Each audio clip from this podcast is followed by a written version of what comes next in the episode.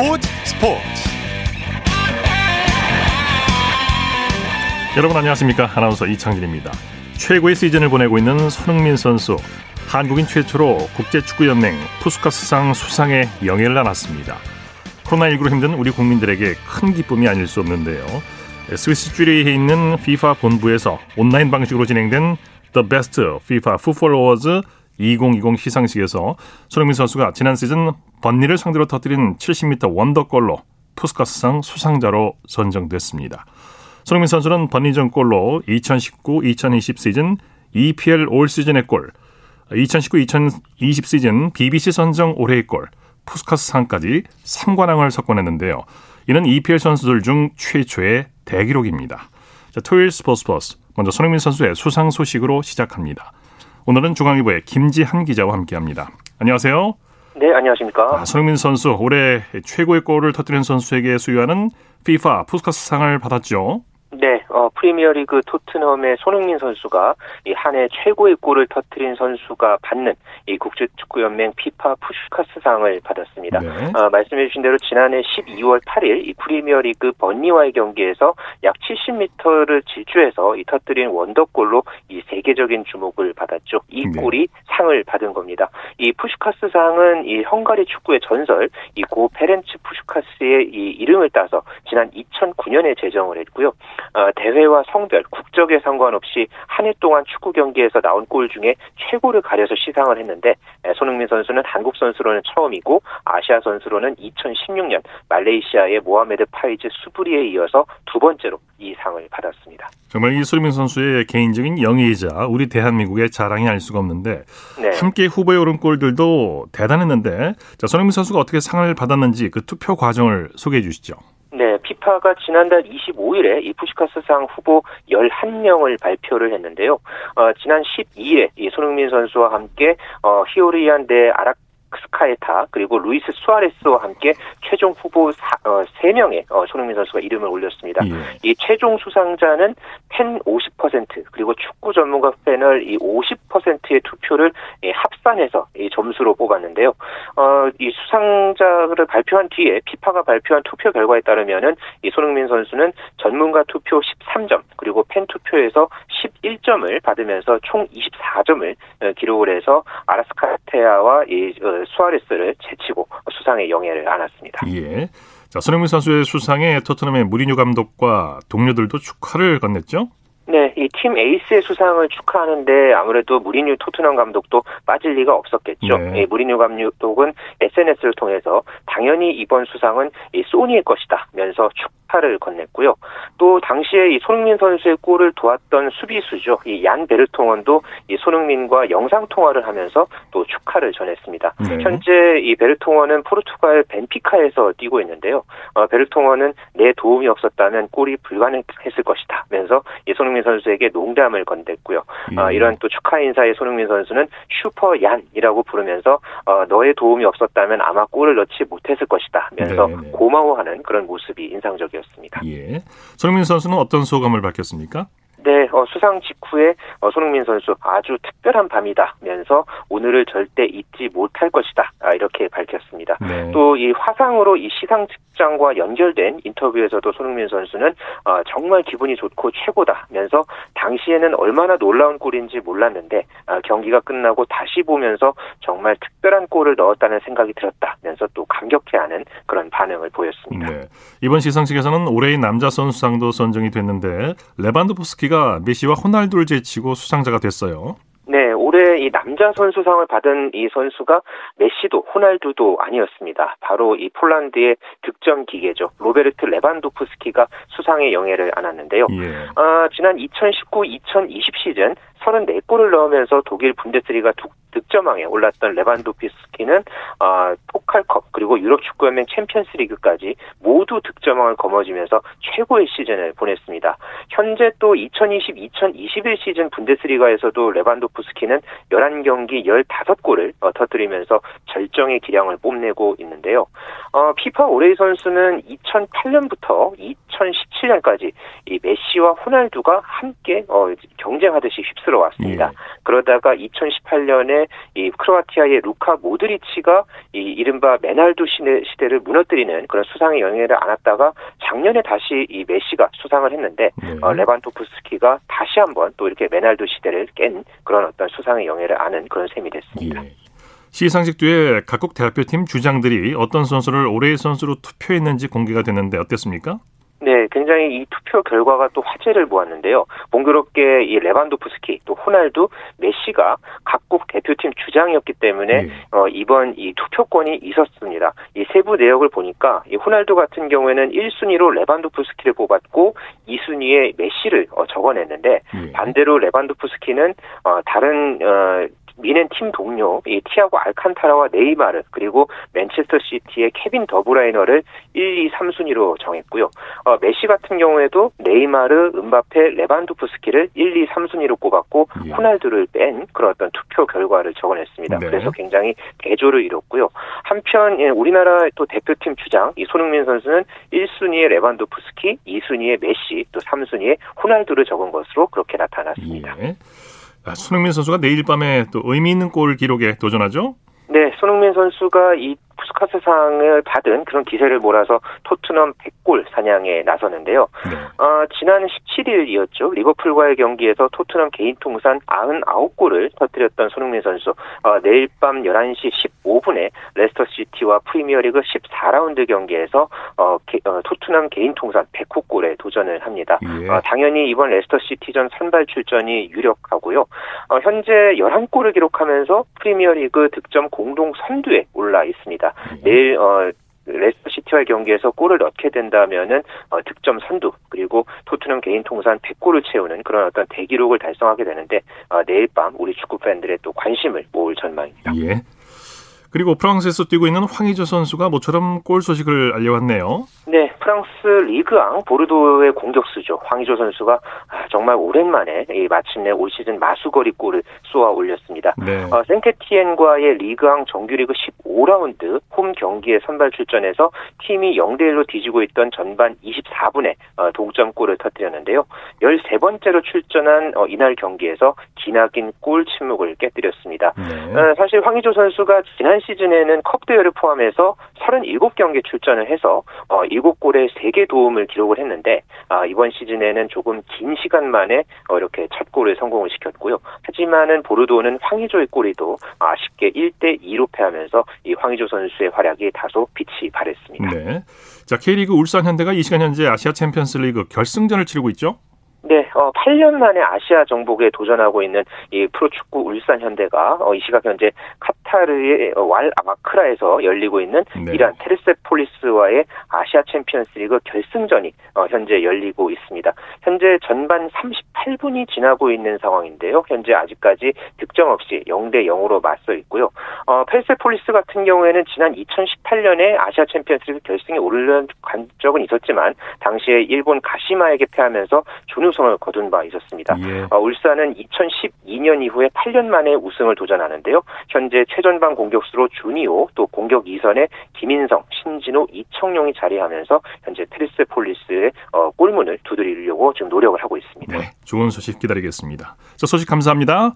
네, 감사합니다. 축구 소식 중앙일보의 김지한 기자와 정리했습니다.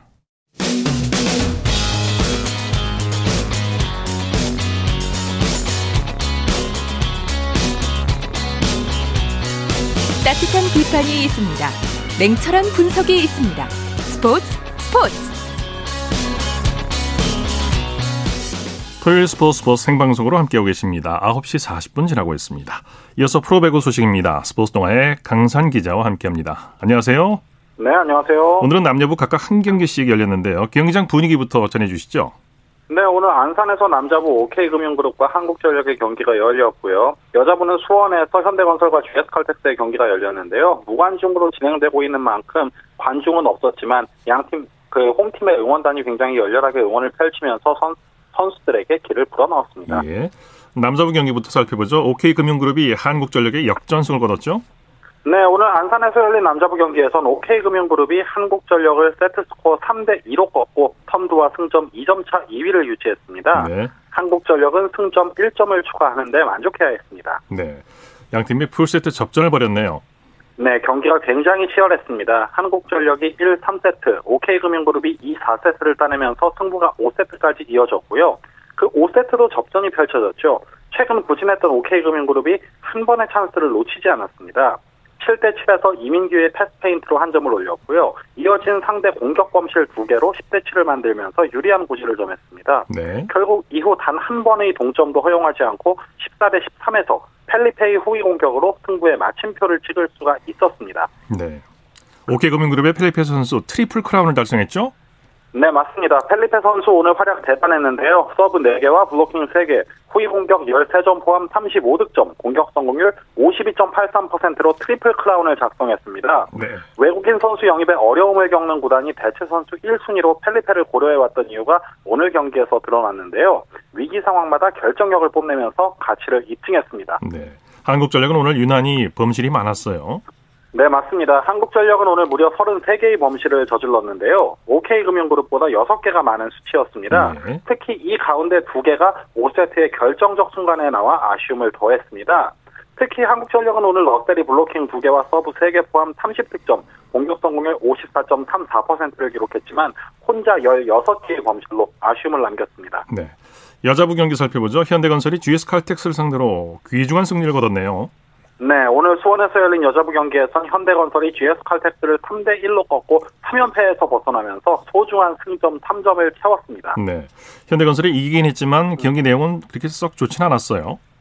사실 그렇습니다. 오늘 범실 21개를 저질렀고요. 리시브 정확도 또한 29.2%에 그치면서 세트 플레이에 어려움을 겪었습니다. 네네. 양효진 선수의 공격 성공률이 20%에 그친 것도 그 연장선상에 있는데요. 그렇지만 1, 2세트 2점 차 승부를 버텨내는 등 고비마다 필요한 득점을 올려준 덕분에 승리를 할 수가 있었습니다. 네. 루소 선수의 활약이 대단히 좋았죠? 네, 맞습니다. 오늘 루소가 블로킹 2개와 서브 하나 포함 개인 한 경기 최다 35득점에 59%인 매우 높은 공격 성공률로 승리를 이끌었습니다. 네. 사실 그동안은 해결사 기질이 부족하다는 평가가 있었는데요. 오늘 경기를 통해서 앞으로의 희망을 키웠습니다. 네.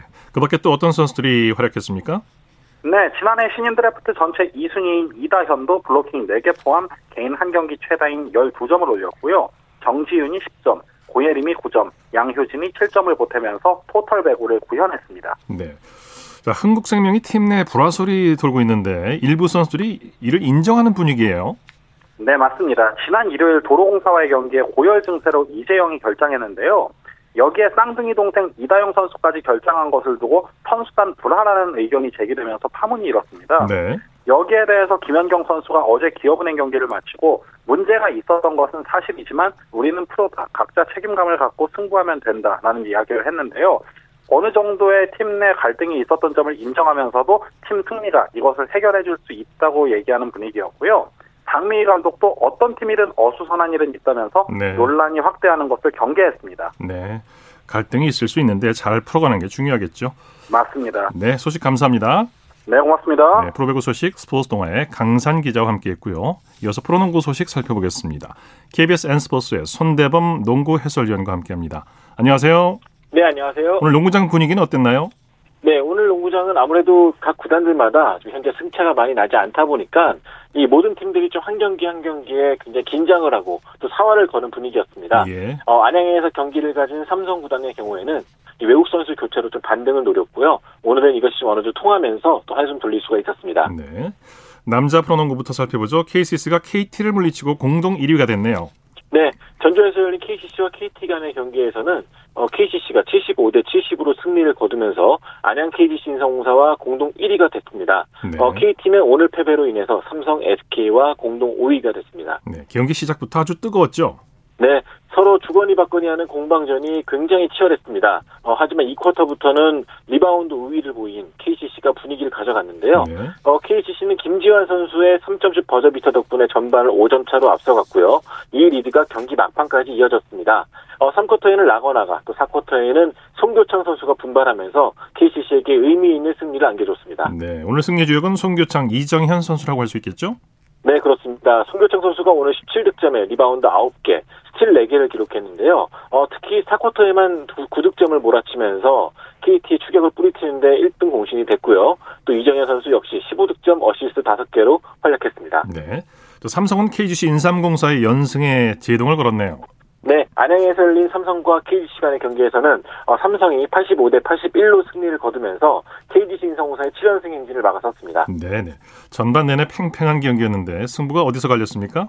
네, 전반적으로 오늘 삼성이 좀 앞서가는 분위기였지만 KGC 인삼공사도 저력을 보여줬습니다. 2쿼터부터는 잠시나마 역전에도 성공했는데요.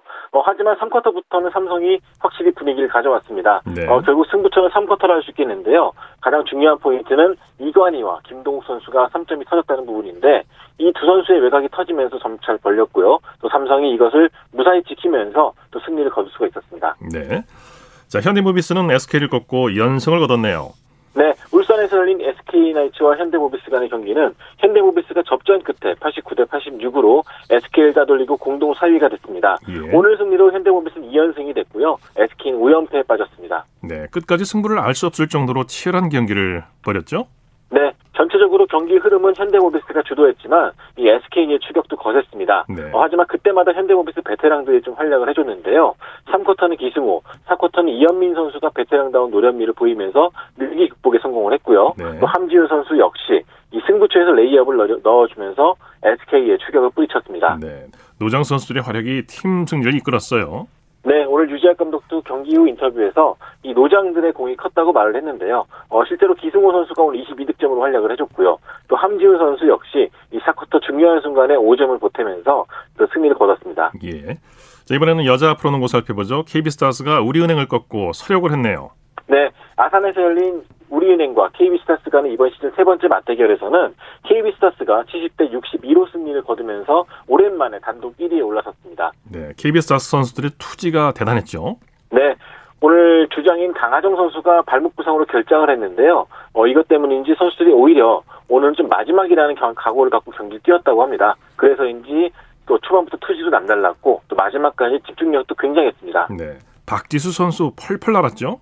네, 그렇습니다. 오늘 29득점에 리바운드를 무려 20개나 잡아냈는데요.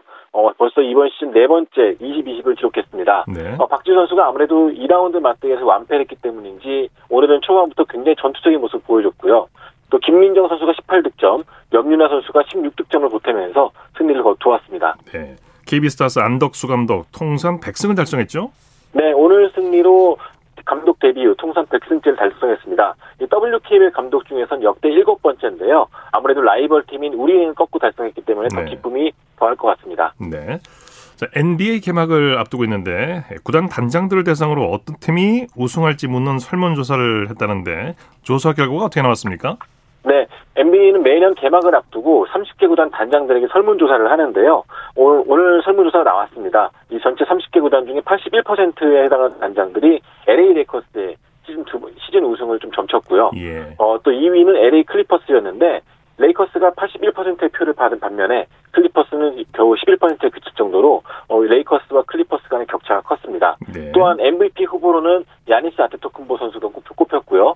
또 신인상 수상자로는 샬럿 호네츠의 라멜로 볼이 될 거라는 예상이 가장 많았습니다. 예, 예. 프로농구 내일 경기 일정과 관전 포인트 짚어주시죠. 네, 내일 남자농구 4경기와 여자농구 1경기가 준비되어 있습니다. 어, 오후 3시에는 안양에서 KGC 인삼공사와 SK가 맞붙게 되는데요. SK가 5연패에서 탈출할 수 있을지가 중요한 포인트고요. 또 같은 시간 인천에서는 전자랜드와 삼성이 만납니다. 어, 양팀 다 최근에 업다운이 심한 팀이기 때문에 어느 경, 어느 팀이 이기든 간에 좀 중요한 승리가 될 것 같고요. 예. 오후 5시 부산에서는 KT와 현대모비스가 만나게 되는데요. 어, KT가 한창 연승을 달리다가 지금 잠시 멈춰섰거든요. 과연 2일 연속 경기를 치르는 KT인데 이 피로를 얼마나 잘 씻느냐가 그 중요할 것 같습니다. 네. 또 전주에서는 KCC와 DB가 맞붙게 되고요. 또 용인에서는 이 삼성생명과 BNK가 맞붙게 되는데 어, 부산 BNK 썸이 최근 8연패 중입니다. 과연 삼성생명을 상대로 이 연패를 끊을 수 있을지가 궁금해집니다. 네, 소식 감사합니다. 고맙습니다. 프로농구 소식 KBS N스포츠의 손대범 농구 해설위원과 정리했습니다. 쳤다 하면 홈런이고 슛 골이고 각본 없는 한편의 드라마 그것이 바로 그것이 바로 손에 잡힌 우승 트로피 목에 걸린 그 배달 너와 내가 하나 되는 그것이 바로 그것이 바로 그것이 바로 꿈꾸던 스포츠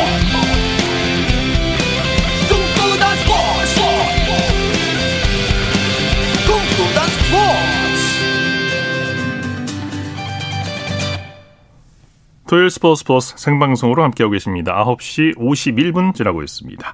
이어서 우리에게 환희와 감동을 안겨준 스포츠 스타들의 활약상을 살펴보는 스포츠를 빛낸 영웅들 시간입니다. 정수진 리포터와 함께합니다. 어서 오십시오. 네, 안녕하세요. 자, 오늘은 누굽니까? 네, 겨울철 스포츠를 대표하는 종목 중에 쇼트트랙이 있는데요. 네. 이 분야에서 전희경 선수를 빼놓을 수 없을 것 같습니다. 88년 12살 때 국가대표가 된 이후에 94년 릴레 한메르 올림픽 1000m와 3000m 계주 금메달, 그리고 96년과 97년 세계 선수권 대회에서 개인 종합 1위, 그리고 98년 나가노 올림픽에서 1000m, 3000m 계주 금메달, 500m 동메달 등 두 번의 올림픽에서 4개의 금메달을 목에 걸었습니다. 네. 네. 어린 나이에 국가대표가 됐고 그 이후에 좋은 성적을 거뒀죠. 네, 사실 전이경은 미숙아로 태어나면서 몸이 약했기 때문에 건강을 위해서 어릴 때부터 다양한 운동을 했습니다. 예. 수영을 하다가 피겨 스케이팅을 했고 초등학교 2학년 때 스피드 스케이트 부츠를 신었고요. 그러다가 5학년 때이 쇼트트랙으로 바꾸는데요. 종목을 바꾼 지 1년 만에 그러니까 6학년 때 국가대표가 된 거였습니다. 예. 하지만 체구가 작았고 순발력이 뛰어나지 않았기 때문에 그 순간적인 폭발력이 떨어지면서 가속도가 붙는 데는 시간이 걸렸거든요. 하지만 유연성과 지구력이 좋았고요. 경기 운영을 잘하는 장점이 있어서 끊임없는 훈련으로 본인의 약점을 극복해냈던 겁니다. 그런 피나는 노력으로 좋은 결과를 이뤄낸 거죠. 그렇죠. 그렇게 해서 94년 릴레 한메르 올림픽 3000m 계주에서 첫 올림픽 금메달을 획득하는데요. 사실 이때 발목 부상이 있어서 컨디션이 좋지 않았음에도 불구하고 결승선을 세 바퀴 남기고 중국을 따돌리면서 역전 끝에 금메달을 차지했습니다. 예. 94년 2월 23일 KBS 9시 뉴스에 나왔던 내용 들어보시죠. 자, 전희경 선두, 전희경 선두, 선두, 네 바퀴 두고 선두, 전희경 선두, 중국 2위로 밀칩니다. 자, 한국 선두, 김소희, 128번의 전희경에서 김소희, 선두, 한국 선두, 중국 많이 쳐졌습니다. 뒷선주로. 자, 1등, 한국 선두, 한국 선두, 3번, 김소희, 자, 좋습니다. 103번, 김소희. 오린 오린 한국 금메달. 탁전계주 금메달 여자에서 또한 번 금메달. 한국 만세 네, 네. 김윤환 선배의 목소리가 참 반갑네요. 26년 네. 전이네요. 금메달 네. 땄을 때 그 환희를 이렇게 또 표현을 하신 거죠. 네. 이후에 1000m 종목에서도 금메달을 따면서 올림픽 2관왕에 올랐고요. 95년부터 97년까지 세계 선수권 대회 개인 종합 3년 연속으로 우승을 이뤘습니다. 네. 특히 전희경은 체력의 강점을 보이면서 98년 나가노 올림픽에도 참가를 하게 되는데요. 3000m 계주에서 금메달을 땄고 500m에서도 메달을 딸 수 있겠다는 자신감이 있었지만 결승에 오르지 못했습니다. 예. 그런데 결과가 500m 동메달이었거든요. 네. 예, 그야말로 행운의 동메달이었는데요. 이거는 끝까지 어, 최선을 다했기 때문에 얻을 수 있었던 너무나 값진 메달이었습니다. 예. 관련 내용 98년 2월 2일 KBS 뉴스 광장에서 들어보시죠. 나가노 동계올림픽 쇼트트랙 여자 500m에서 우리 전희경 선수에게 그야말로 행운의 동메달이 안겨졌습니다. 나가노 현지에서 최경련 기자의 보도입니다. 자, 마지막 기절할지 전희경 선수, 전희경 선수 뜻밖의 그 행운. 동메달을 따고 그러나 최선을 다한 선수만이 얻을 수 있는 값진 동메달이었습니다. 결승에 앞서 벌어진 여자 500m 5, 8위전에서 전이경은 최선을 다해 레이스를 펼쳐 선두로 경기를 마쳤습니다. 그리고 여자 500m 결승 캐나다의 샤레스트와 중국의 왕춘루가 순위 다툼을 벌이다 넘어집니다. 샤레스트는 반칙으로 실격 그리고 왕춘루는 착각으로 아니면 동메달은 네. 네. 이 98년 나가노 올림픽 때 많이 들었던 중국 선수 이름이 있었을 거예요. 바로 양양 A, 양양 S 예. 이두 명의 양양인데 1000m 결승에서 전희경과 양양 A가 마지막까지 접전을 펼쳤거든요. 네. 그런데 전희경 선수가 어떻게든 먼저 들어가겠다는 마음에 오른발을 쭉 내밀어서 회심의 오른발 내밀기를 합니다. 네, 기억납니다. 이때 예, 결과가 바로 나오지 않았고 3분 뒤에 나왔는데요. 있었는데요. 양양 A가 전희경의 팔을 잡았기 때문에 실격 처리가 되면서 전희경 선수의 금메달이 확정이 됐습니다. 네. 이로써 전이경은 올림픽 2회 연속 2관왕을 하게 됐고 세계 쇼트트랙 챔피언 자리에 오르게 되죠. 네. 네. 그런데 이제 1년 뒤에 99년도에 은퇴를 하게 되죠. 네, 2002년 솔트레이크 시티 올림픽까지 뛰고 싶었지만 대표 선발전을 앞두고 허리를 다쳤는데요. 이제 예. 그때 은퇴를 해야겠다고 결심을 했습니다. 네. 어, 그런데 자크 로게 위원장의 추천으로 2002년도에 국제올림픽위원회, 그러니까 IOC 선수 분과위원으로 활동을 하게 돼요. 1년에 두 번 열리는 정기회의에 참석을 했고 올림픽 기간에는 현지에서 선수들의 권익 향상과 도핑 방지를 위해서 뛰어다녔습니다. 네, 그리고 이렇게 노력하고 도전하는 성격이어서 그런지 여러 분야에 도전을 했죠. 네, 은퇴를 하고 나서 또 프로 골퍼가 되기 위한 준비를 해서요. 삼수 끝에 2003년도에는 한국 여자 프로 골프 협회의 준회원 자격을 얻게 됐습니다. 참 어려운 건데요. 네, 그리고 또 2005년도에는 아이스하키를 시작해서 국가대표로 발탁이 되기도 했거든요. 그 네. 이후에는 뭐 스포츠 행정가로서 활동을 하는 등 계속해서 어, 또 다른 길에 도전하고 꿈을 이뤄가고 있었습니다. 네. 네. 스포츠를 빛낸 영웅들 정수진 리포터와 함께했습니다. 수고했습니다. 네, 고맙습니다. 스포츠 단신 전해드립니다. 여자 골프 세계 랭킹 1위 고진영 선수가 미 LPGA 투어 시즌 최종전 2라운드에서 단독 1위에 올랐습니다. 고진영 선수는 오늘 미국 플로리다주에서 열린 LPGA 투어 CME 그룹 투어 챔피언십 대회 2라운드에서 보기 없이 버디만 5개를 기록하며 5언더파 67타를 쳤습니다. 스포츠 스포츠 오늘 준비한 소식은 여기까지고요. 내일도 풍성한 스포츠 소식으로 찾아뵙겠습니다. 함께해 주신 여러분 고맙습니다. 지금까지 아나운서 이창진이었습니다. 스포츠 스포츠